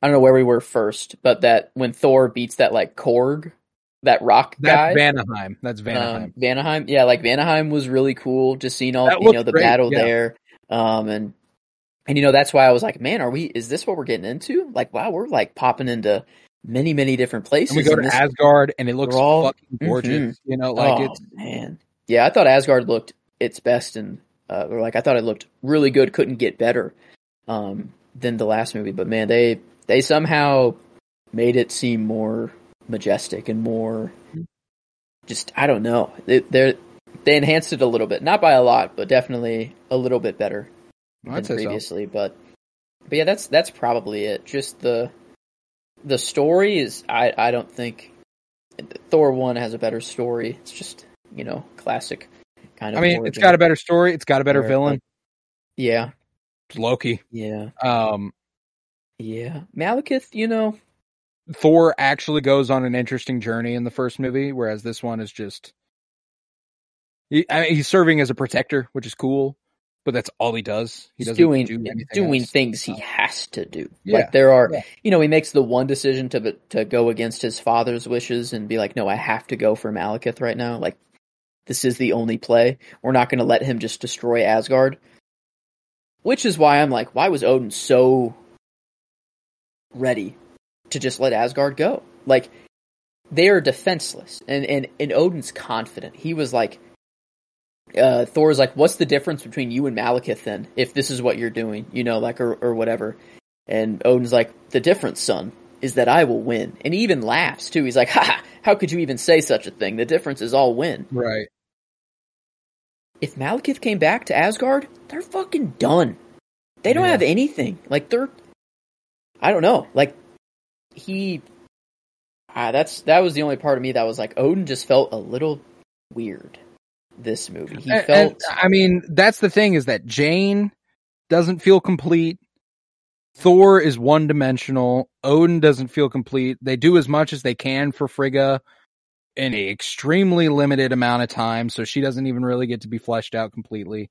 Mhm. Um, Mm.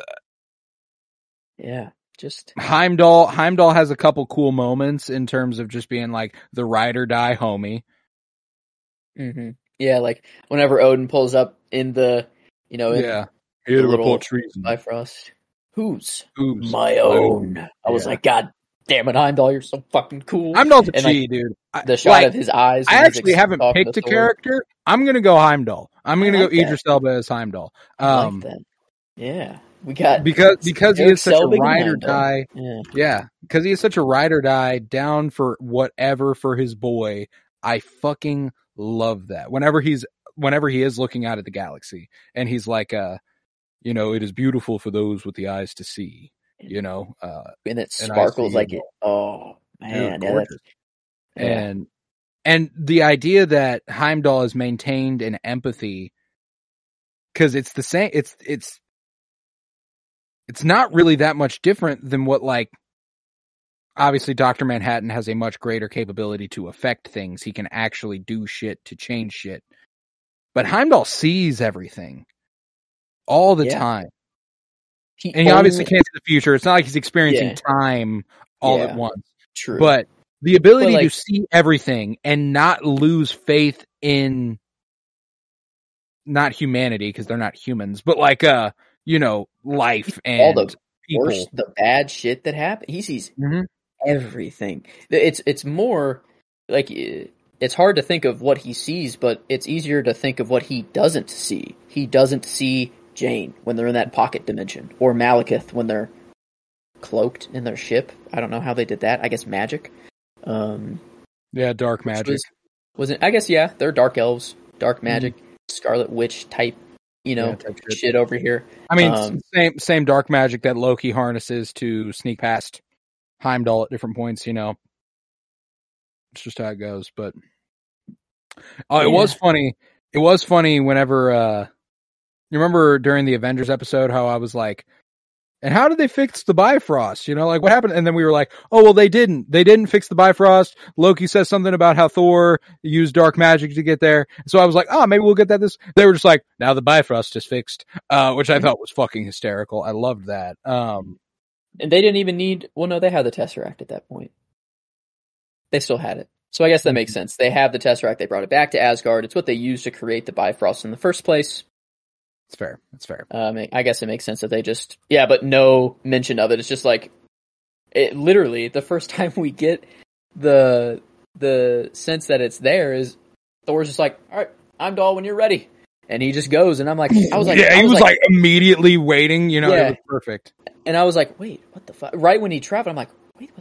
I'm like, what? How's is it just? It is just fixed, and then he Just walks there. on the bridge, and I'm like, oh, bridge is there, Yeah. cool. No, yeah. Uh, So like, I, I, I'm gonna go Heimdall. I'm gonna go Heimdall because that part that I mentioned earlier always got me Like hype as a kid.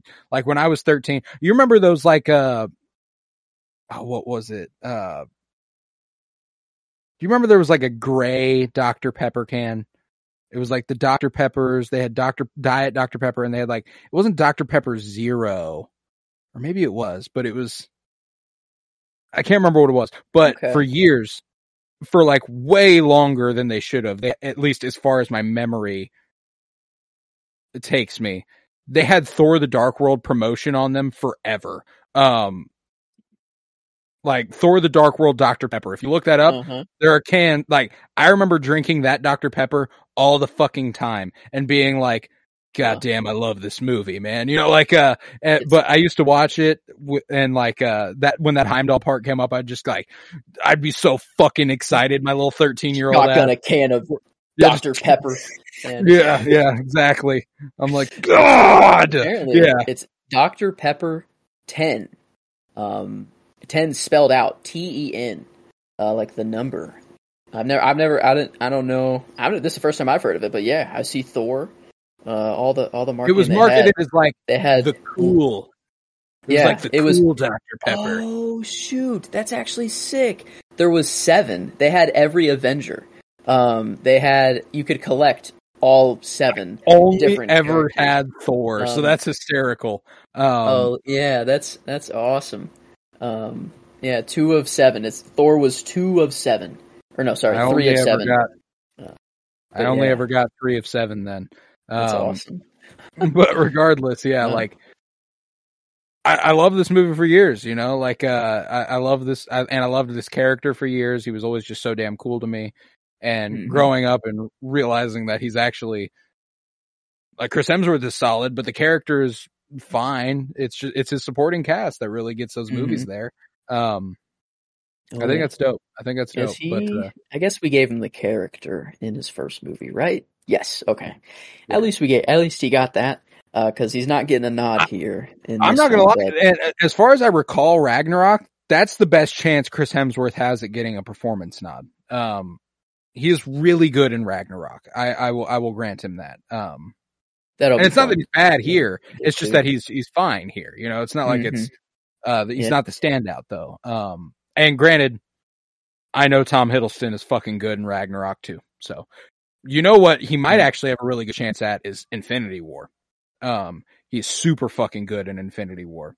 Um, I that's not after losing like Mhm. Or does Loki die at the end or is that's like the beginning of That's Infinity War? That's like of- Ragnarok that's happens and yeah, boom. 15 minutes of Infinity War. Okay. Yeah, Thor Um, goes he's awesome. Like he, he playing that like you might Oh, dominate our yeah. favorites come Infinity War. Like everything he does in that movie is the best part of Infinity War. Um, but mm, regardless, um, and shit, Endgame, maybe too. He might be the best part of Infinity War and Endgame. Um, besides Yeah. maybe you know Tony. Um, but I don't think I'll have any other I, yeah, I, I, I'm am sure- sorry. I- and I'm get sure his, I won't either by the time we get get there his for for Endgame for Endgame. But Infinity Yeah. War maybe a different story. Um, Mhm. uh, regardless. right now we got Heimdall and Eric Selvig for our characters, which I love. And then I think I think Lo- like Tom Hiddleston, he really earned the performance for this one. I don't Oh, I don't think anyone really came close to his performance in this one. I don't either. But I don't either. But uh, yeah, Tom let's rate this bad boy. Yeah. Oh yeah, no, we're we're there. I think uh enjoyment wise. Wolverine. I mean, we just got off the Wolverine. That's seven seven five. I think it's either there or like just right below it. Like uh, yeah, what are what are our? I mean, you know, you got we have Batman eighty nine at a seven seven five, right? Like, isn't that why we put that there? Um, Dark Knight Rises, Spider Man Three, and the Wolverine. Um, Okay. Dark Knight Rises was a seven five in critical. Um, Gotcha, Maybe that was the uh, where where we thought there, but yeah, that's the seven seven fives. Those are those three. X Men is eight. Batman Returns is eight. The Watchmen is. I would eight. not. I would not Um, elevate it above the seven seven five. Yeah, so that's why Uh, I said I, I think I'm pretty comfortable knowing that that's kind of the ceiling is seven Yeah. seven five. What are our Um, seven fives? Incredible Hulk, Blade. That's it. Uh, Incredible Hulk and Blade. That's a little um, bit more where I'm sitting with it. Um, similar footing to that anyway. Do we have any seven two fives? Batman Forever, Batman and Robin, Daredevil, Constantine, and Iron Man 2. Okay, some of those I like more than this. Some of those I know I like less. So I think 7 5. It's either 7 5 or 7 7 5. I'll go seven five. I don't think I, I can think- put it on the same level as the uh, as the seven seven fives. I think that's fair. Yeah, the like we just got off the Wolverine. I'm watching the Wolverine before this, I think. Oh yeah. Um I think it's like at the top of the 7 5, like out of Incredible Hulk and Blade for me. I think it's more just enjoyable.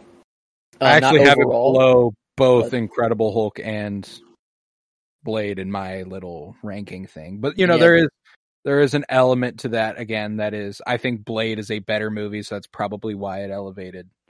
Mhm. Um but I probably would revisit this again sooner than Blade. Blade is a seasonal watch for me. It's not Yeah. a anytime, any place sort of viewing. And I Yeah. feel like I could do this anytime, any place. You know, I, I like this movie. It's a great deal of fun. So I'm I'm cool with the seven five. I'm cool with the seven five. now critically um we are well if, if we said it's worse made than the first thor. The first thor we gave a six seven five. Um so there would be the ceiling there if we're going below. Uh and then below that the donner cut is at a six two five. That'd be the next step down. And then it goes to batman forever and hulk or incredible hulk at a six. Um do you think it's lower than that? Do you think it's let's see, a Superman two or Daredevil um range, which would be five seven? No, I guess not. I think I would put it at a six. I think I would Incredible put it at a Hulk and Batman Yeah. Forever. I- Yeah, I don't think that- I could go. I don't think I could go below. I don't think I'd go above that. And I, I don't think I'd tie it with what we have at five seven five. I think it's better than those. Um, so I'm Mhm. cool with that. I'm cool with the six. It's it like I said, it is all in all well performed. It's I mean the visual effects are astounding. I do think it loses its visual flair. Um, but for a while, for the first two acts, really, it's a strong film. I think. I think it's a strong superhero movie. And, you know, we just talked about with Mhm. Wolverine how the third act kind of drops in quality. I, even that third act I think is better than this third act. This third act is overbloated. There's so much going on. It's they're rushing from one Yeah. place to the next and never letting anything breathe. And then when they do let something breathe, it's undone. So, um, That's fair. yeah, it's No, yeah, that's, that's pretty spot on. And well, I mean, to your list, I think it, it fits pretty well. You said you had it around the Incredible Hulk and, and Donner cut. Was that right? I have it, I have it right above the Donner cut. Yes. Oh, okay. I mean, it, it ties it with the Incredible Hulk and the Donner cut at a six five, um, flat, um, overall. So it places it around. Wow, would you look at that at twenty six, um, halfway, perfectly. Um, That's exactly where I have it is 26. So there you go. Yeah. Um, that's I, I don't I don't think we could have had it shake out any better. Couldn't have worked out better for me that time, you know? so Uh, there we go. And I think I agree. I mean, I, I kind of do agree. It's just I think my list is it's much more enjoyment based. Um, Yeah. that's for sure. I definitely um, swing a on- little on bit my toward side. what I think is critically appealing. Um, but Mm-hmm. that often overlaps for us a lot of the time, you know? We got a similar top five. We got a similar top six. Um, shit, I'd say even our top 10, we've got, Probably the same. I don't have a single X Men movie, which you do. I I'm have assuming. two, I have Yeah. two X-Men movies. I don't have. They're right outside. Uh, first class is at eleven. Uh, I guess X two is at thirteen. Yeah, But let's, you know, it's, we're at 52 movies. What's, what is your top 10 from the comic book movies we've covered so far? ten to one or one to ten. Uh, one to 10. Let's do it. Let's just Okay. formal. Got the Dark Knight at one, The Amazing Spider-Man at two, Spider-Man 2002 at three, Superman 78 at four, Man of Steel at five, Iron Man 3 at six, Batman Mask of Phantasm at seven, Iron Man at eight, The Avengers at nine, and Captain America, the first Avenger at ten. Okay. So yeah, you have Iron Man and the Avengers in your top 10, which is the Mm-hmm. difference here. I have two X-Men movies instead of those. So I've got one Superman 78, two The Dark Knight, three Captain America, the first Avenger, four The Amazing Spider-Man, five Man of Steel, six Iron Man 3, seven X-Men First Class, eight Spider-Man, nine Batman Mask of Phantasm, and 10 X2. Um, okay. Yeah.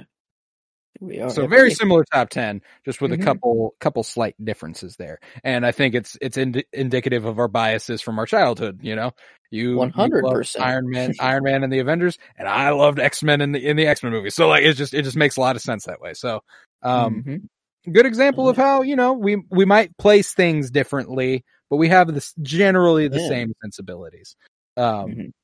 Yeah. Generally the same takeaways from the movie every time, but our scores might be a little bit I think I'm I'm a, a little bit uh nicer, I a little think. lov- a, a little loving Um, yeah Yeah. No, it, I had an idea recently where I thought it would be fun if we blindly Ooh. rated every single comic book movie we've covered on our own, Ooh. and then we brought them together to see what each other thought and how different of a page we were on in terms of Ooh. Because we might feel the exact same, but it's interesting to see what those numbers mean to us. You know what I'm saying? Like, uh, Okay. I think that, could be fun. yeah. It could be a fun experiment, maybe a That Patreon cool. thing at some point. Um, Okay. because every Yeah, once in a while, and it's not like we've already done a re-rating. Every once in a while, we'll be running through like, oh, where does this fall? I'm like, where's the seven? And then you'll say the sevens, and I'll be like, damn, really? Those are the sevens, you know? Like uh, that happens to me every once in a while. Um, mm-hmm. That's fair. But, uh, yeah. Okay. That would be really fun. Yeah, to see see where we do lie. See if if maybe we're if we are pandering a little bit too much to each other whenever we record. I don't know. What if we make this list and it's just so off, like it's great, you know, like we're maybe just that's something. Maybe that's a homework assignment. Maybe we do that in private tonight. Maybe Yeah. we reconvene tomorrow and check it out. See what see what we've got going on. But regardless, um, what did that bring Thor: The Dark World to for us overall? a six point five overall. Okay. Which, uh, yeah, we're even uh, m- more mean uh, than IMDb. Uh, that's a 6.8 over there. Surprisingly, I thought that thing would have gotten review bombed. Maybe on Rotten Tomatoes it did. Um, see on Rotten Tomatoes, seventy five percent uh, audience and sixty seven percent critically. or Um, even so, even more negative than both of those too. would It's you look of at that? surprising. Damn, the public perception of this movie has gone downhill. I would say since its release.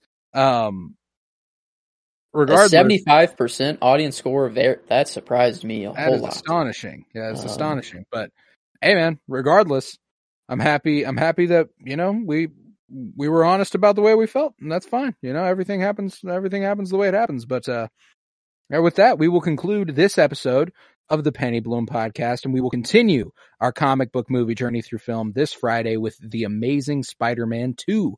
As you heard from our lists here, the first one is in both of our top fives. Um, so, like, like Andrew Garfield, like Andrew Garfield, we'll see how this one fares. It's been a while since I've watched it, so I'm excited. Um, but we'll My be back. guess. I'm gonna guess just seventeen.